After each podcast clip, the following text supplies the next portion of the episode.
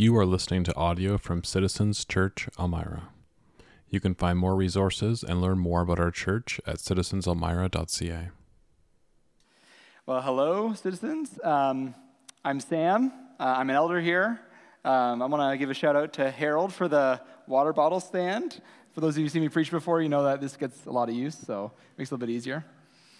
Um, as we as a church are looking forward to Christmas, um, we're going through this uh, Jesse Advent tree book, and basically it's just going through uh, each day. It has this Old Testament usually um, passage, and we're looking at how it points to Jesus. And today we've got the entire book of Ruth. So I got a whole book here, and I was thinking about having Adam just read it all, and I could give you like a five minute sermon. Um, but I don't think he would have been too pumped. So uh, since this is a lot of text, I'm not going to get through everything in the book. Um, instead, I'm just going to narrow in on two of the main people uh, Ruth, obviously, and then Boaz. And I'm going to see how they point to the Christmas story.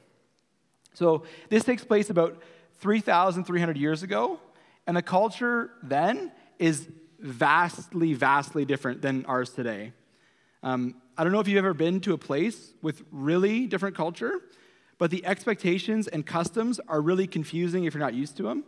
Um, so, a number of years ago, my parents took my family to Italy uh, for a trip, and we were in a restaurant, and my younger brother had to go to the uh, washroom. So, this restaurant just had one of those, you know, single stalls, and he was in there for a while. And when he was done, he was looking for a way to flush the toilet, and he couldn't find anything, but there was this string in front of him. He figured, okay, I'll, I'll pull that. Turns out that was the emergency assistance alarm. It made quite a loud noise, and a number of the servers came running to the bathroom and trying to speak to him in Italian. He was very confused. He was very like embarrassed. Um, yeah, it was quite an interesting time. Um, but when you're in a different country, conventions and expectations are totally different. And with the book of Ruth, we are the foreigners. This is the love story that takes place in a culture which has dramatically, a dramatic different view on dating and romance, marriage, obligations, children. We have to keep this in mind as we look at it, because this isn't a Hollywood love story. This isn't the notebook. Um, the actions taken here are going to feel weird to us, and I hope we can navigate through that and see what God intends for us to see through this story of Ruth and Boaz. So, first, we'll look at Ruth and the amazing impact of devotion. We're introduced to Ruth right away, and she is destitute. Uh, chapter 1, starting at verse 3. But Elimelech, the husband of Naomi, died, and she was left with her two sons. These took Moabite wives. The name of one was Orpah, and the name of other was Ruth. They lived there about 10 years, and both Mahlon and Chilion died, so the woman was left without her two sons and her husband. So let's count the score against Ruth here. First thing against her is she's married into a family which just moved there and has no wealth, no work, or sorry, no, no land, and now no patriarch who can work for them. And the second thing, the family that she married into, is that they're from an enemy country, okay? The Moabites and the Israelites did not get along. And so she was probably despised just because of the heritage of the family that she married into. And then she gets married and she has no children which in this time is the most important thing about a marriage. That's three. Then, with all these unfortunate circumstances, her husband dies. That's four. And now it's not like she just has herself to look after, she also has Naomi as her dependent. That's five. So, with all these things against her, Naomi assumes that Ruth is going to leave and start a new life without so many compounding hardships. Verse 11 here.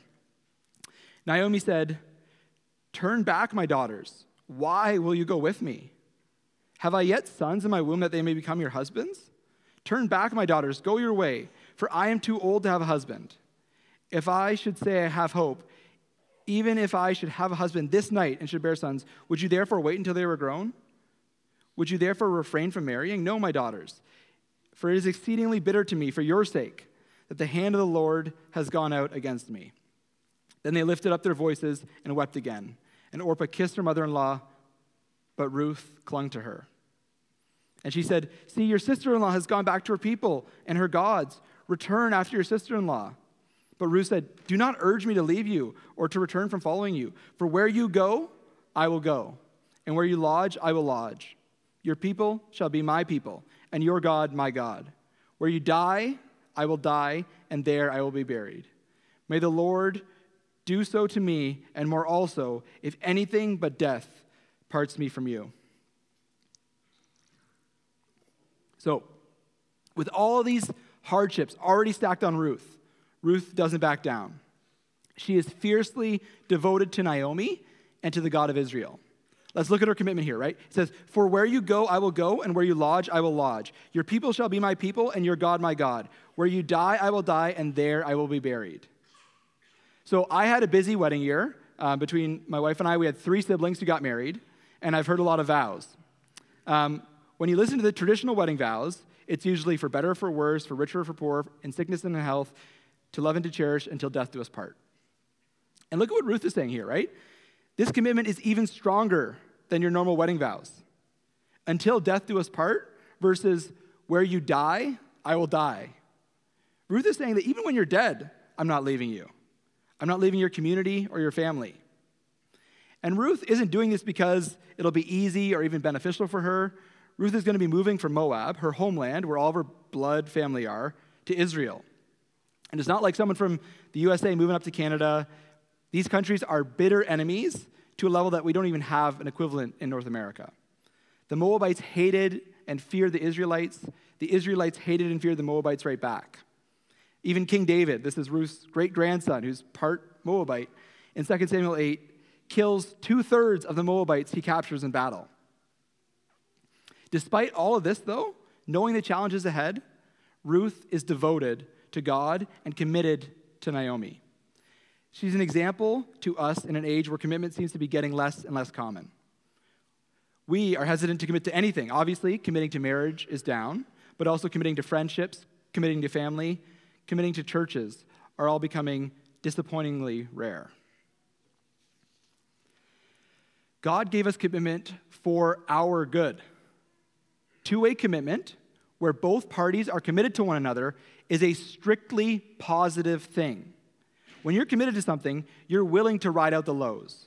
And when you know that you are willing to stick it out and that the other party is too, it forces you to work out your issues instead of just abandoning when you inevitably find issues. There's this whole litany of scientific research about the benefits of being committed. You, universally, the research says that commitment is needed for successful relationships. Here's an academic but well worded summary of, of this from the journal Family Theory and Review. It says, Because few relationships are continuously satisfying, a here and now focus would put great pressure on the current exchange of positives and negatives as a basis for evaluating the relationship. When confident that a relationship will persist into the future, an individual is more likely to behave in ways that do not always benefit the self immediately, but will enhance the long term quality of the relationship. So, I want to challenge you. Are you scared of committing? Are you constantly reevaluating your options with a here and now focus, ready to move on when you think you see something better? Are you scared of committing to a friendship to actually find and spend time with people? Are you scared of committing to a relationship you aren't in? Or are you not committing with the one that you are in right now? Are you scared of committing to a church to put your hand in and say, I am part of this through better or worse? I'm going to remain committed. Are you scared of committing to God, of put, placing your trust, your energy, and your life into His hands? Ruth isn't. And as we work our way through the rest of the story, we'll just see how this commitment is working out for the good of not just her, not just Naomi, but even me and you today. So, Ruth accompanies Naomi back to Bethlehem, and they are super poor. So Ruth goes to work gleaning in the fields. So in the Old Testament, God laid out a very simple welfare plan for Israel's poor. You couldn't harvest your entire field, and you could only go through it once, so that any leftovers would go to the poor. So Ruth, as one of those poor people, goes and works hard collecting barley for her and Naomi. And her hard work and dedication impresses the landowner Boaz. We're going to see three time frames in which commitment and devotion can make changes. We're going to see short term, long term, and eternal time frames. And at this point in the story, we already see some of the short term impact of Ruth's devotion. In chapter 2, verse 10, Ruth asked Boaz, Why have I found favor in your eyes that you should take notice of me, since I'm a foreigner? And Boaz answers her, All that you have done for your mother in law since the death of your husband has been fully told to me, and how you left your father and mother and your native land and came to a people that did not know you before. This is perhaps the most obvious and most easy to see. When we're committed to something, and in particular when we stay committed through tough times, it is a witness and an encouragement to those who see it. I think about my grandpa. As my grandma was declining mentally, um, despite him not being a homemaker, not barely even knowing how to cook, he stuck with her and tried his best to learn how to make meals and try to make some of grandma's breaking as he took care of her at home for many months before she died. He was committed to her, and that was something that really touched my entire family. And likewise, Ruth has made an impact on Boaz. Her devotion and self sacrifice for Naomi leads Boaz to fall in love with her. And through chapter 3, the relationship between them grows. We also find that Boaz is a distant re- relative to Elimelech, and that according to Israelite tradition, the oldest living relative for a dead male with no children was to marry the widow in hopes of producing a descendant for the dead person. They called this the kinsman redeemer. And again, this culture is vastly different than ours. So, as alien as this feels, this was looked at as the Israelites as a really honorable and beneficial thing, both for the dead and the widow. So the book finishes with Boaz redeeming Ruth from the clutches of poverty, and they begin a family. Now, this is a great story and shows a dramatic example of how commitment can transform your lives. However, this wouldn't be in the Bible if this is how it ended. You know, Ruth gets married to Boaz and they live happily ever after. The reason that this story is notable is because of the long term impact of Ruth's devotion. A life lived of commitment to your family and your community can and often does have long term impacts as your relationships transform. Have you ever watched a movie where they go back in time, like Back to the Future, and they're scared to do anything? Because they say, like, if they move this podium over here instead of over here, then, like, the chain of events would transpire that they wouldn't end up being born, right? Like, it's called the butterfly effect. We can look back at the past and we can see how much the tiny things that we've done will have dramatically changed the present. But in the present, we don't get to see how much the things we do today affect the future. Let's take the story of Monica. Monica was a passionate Christian who found herself in a tough marriage to a guy who was not a fan of Christianity. But she was committed to God and committed to her husband. And when they had a boy, Monica hoped that she could raise him up to know God. But didn't go that way. As a teen, he fell into the wrong crowd with his father encouraging it. And by the time he went off to university and moved away, he was off the deep end, partying heavily, sleeping around, and committing crimes. She was really discouraged by that, but she continued to pray for her family. Soon, her husband, after years of seeing her commitment to him, despite him being a deadbeat husband and father, became a Christian and then died shortly thereafter. And when her son came home from university, Monica then learned that he had converted to some kind of weird Buddhist, Zoroastrian cult thing. And with nothing tiring her at home anymore, Monica decided to move to the city where her son was going to go work and helped with her grandson that her son had had with another girlfriend. They continued to move around with her son going in and out of relationships, with her always showing the love of Christ to him. Shortly before Monica's death, she would see her son be converted to Christianity at the age of 31. Her passionate commitment to her family had ultimately won them over, but she still wouldn't get to see the full impact of her devotion in her lifetime. Her son, Augustine, would go on to be one of the most influential Christian theologians in all of the church's history. In his autobiography, Augustine writes a lot about his mom. And here's one of those passages. He says, She was also the servant of your servants Whoever knew her did in her much magnify, honor, and love you. For that, through the testimony of the fruits of a holy conversation, they perceived you to be present in her heart.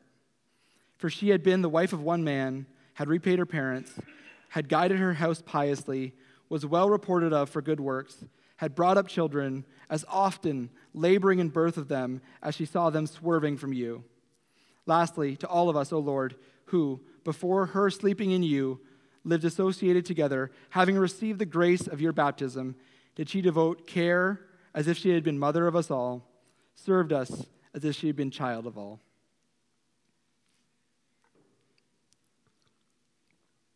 And Monica's impact in the world, in a way, is similar to what we see from Ruth. Because this isn't just a fun love story.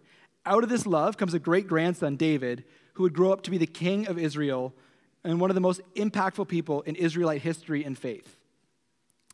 If you've been around the church for a long period of time, you've probably heard Romans 8:28. It says, "And we know that for those who love God, all things work together for good for those who are called according to his purpose." The impact of commitment, of loving unconditionally and not giving up, oftentimes does result in things that we will never see. If Ruth had read Romans 8:28 at the start of this story, she would have no idea how this hardship and how she demonstrates her commitment would prove so impactful long after she was gone from the earth.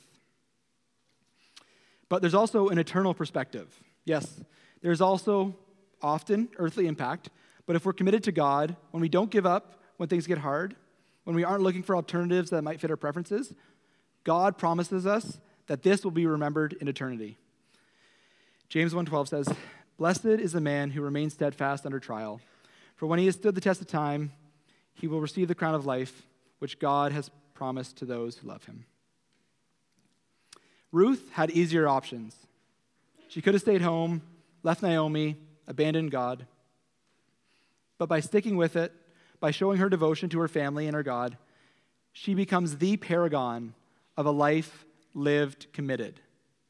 We see the short term impacts on Boaz and Naomi, the long term impacts on Israel through David, and the eternal impacts on all as an ancestor of Jesus Christ. You'll notice that this story takes place in Bethlehem. Bethlehem is Jesus' birthplace because it's David's birthplace. And it's David's birthplace because Ruth moves here with her mother in law. As you look towards Christmas, we see the echoes of Ruth's devotion in a manger, just 1,300 years and a few footsteps away. Jesus is interconnected with the whole story of Ruth. We see much of the positive attributes of Ruth reflected in him. Her commitment is a foreshadow of Jesus' commitment to us. Her self sacrifice is a preview of what Jesus will do. But perhaps where Jesus is most seen in this story is actually through Boaz. Um, last week, Darcy showed us Zechariah's prophecy about Jesus, and this is the very first line of the prophecy. It says, Blessed be the God, the Lord God of Israel, for he has visited and redeemed his people. This redeeming, this being a redeemer, the main Old Testament example is Boaz. When Zechariah says that he's redeemed his people, the first person his fellow Jews are going to think of is Boaz. Really, that's what this book is about. He redeems Elimelech, Mahlon, Naomi, and Ruth in different ways. First, let's look at how Boaz redeems Mahlon and Elimelech. He's described as being related to Elimelech and as being his redeemer. What does redemption mean here? He's redeeming the bloodline of Elimelech by having a child with Ruth. Again, this is vastly different culture than ours today. Today, we don't really think a ton about bloodlines. Uh, in his time and place, though, bloodlines were your only legacy. Many people couldn't write, and if you did write, you would need people to, in the future to continue to transcribe your works again and again and again if it was going to be preserved. There was no pictures, there was no paintings of people. When you died, you were totally and completely gone, unless you had family. Again, different culture, but they thought that as soon as you had an heir, you had a legacy, you were perpetuated, and that was very meaningful to them. So, unlike how we view it, where we'd say this is like a super weird tradition with the dead husband's relatives marrying the wife, um, this was viewed as a tremendous gift to the dead males. Mahlon and Elimelech, that Boaz would, uh, sorry, to the dead males, Mahlon and Elimelech, that Boaz would marry Ruth and have a child with her. Boaz also redeems Naomi and Ruth. They were looking forward to a life of poverty, a life where they would be stuck begging and gleaning, unsure if they'd get enough food to live. Naomi was an old woman who had abandoned her people a number of years ago in a tough time who probably couldn't physically work, and she was being supported by Ruth, a foreigner from a hated country with no ties to the area. Their life was going to be brutal. But Boaz redeems them from this misery. Culturally, this is very different from today. This was a patriarchal society where, as a woman, only a man could get you out of poverty. And I'm thankful that we live in a time where a woman can support herself. Conversely, though, we live in a time where we think we can get ourselves out of every problem. We can look at a story like Ruth, and the first thing we think is, I'm sure glad I don't need a redeemer. So our culture is very divided, but if you look at one thing that everyone agrees on, it seems, it's the self actualization, independence, individualism, the I can deal with it myself mentality. You know, you can look at a left wing argument, right? Everyone should be accepted for who they are, and it's our government's role to support them. You can look at a right wing argument. The government should have no say in the choices an individual makes. But both are undergirded by the exact same thing that as an individual, you should be the sole determiner of your life. Um, this sentiment is really captured well in the 1800s poem uh, Invictus. Uh, Out of the night that covers me, black as the pit from pole to pole, I thank whatever gods may be for my unconquerable soul. In the fell clutch of circumstance, I have not winced or cried aloud. Under the bludgeonings of chance, my head is bloody but unbowed. Beyond this place of wrath and tears looms the horror of the shade, and yet the menace of the years finds me and shall find me unafraid. It matters not how straight the gate, how charged the punishments, the scroll. I am the master of my fate, I am the captain of my soul. This is a total made up lie. This lie that we control everything, that we are the captains of our soul, is a relatively recent and Western idea. If we just look at what sociologists uh, call individualism, we can see that Canada is like the darkest color on this map. The reality is that for most of human history, and even still to this day, most people haven't considered themselves the ultimate authority in their life. Some cultures have had their families and relationships determine the course of their life. Some cultures have been fatalistic and seen everything as their lives being predetermined by fate. Some cultures have seen that they're just a tiny cog in a massive machine and they just need to keep spinning along with everyone else. We are the weird ones for being so prideful that we think we can do anything ourselves. Ruth had the humility to admit that she needed redeeming. In uh, chapter 3, verse 9, she asked Boaz to Spring your, spread your wings over your servant, for you are a redeemer.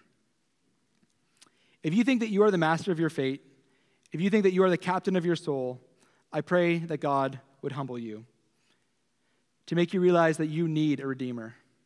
Because while Ruth was redeemed out of a life of poverty, we need redemption out of much more than that. We need redemption from the evil that is rooted deep within our personhood.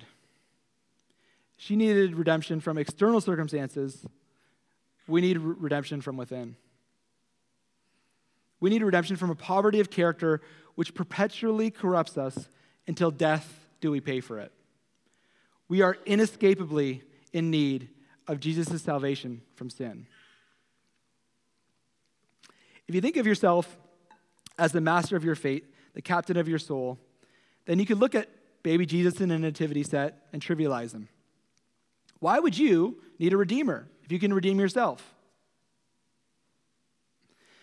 But if you're introspective, if you're honest with yourself, you know that if you're the captain, then your boat is in the middle of the ocean. It's nighttime, it's stormy, your engine is dead, and you're lost. You know that you need to call out to be rescued. And those calls won't be lost in the void. There is a God who visited us firstly in Bethlehem who is called the Redeemer, who can save us from even the most disastrous of circumstances. Let me pray. God, thank you so much for the gift of Jesus coming to us in Bethlehem 2,000 years ago.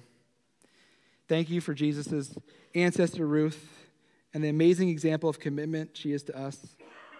Thank you for Boaz, a picture of what redemption can look like, and I ask that we can be humble enough to receive it.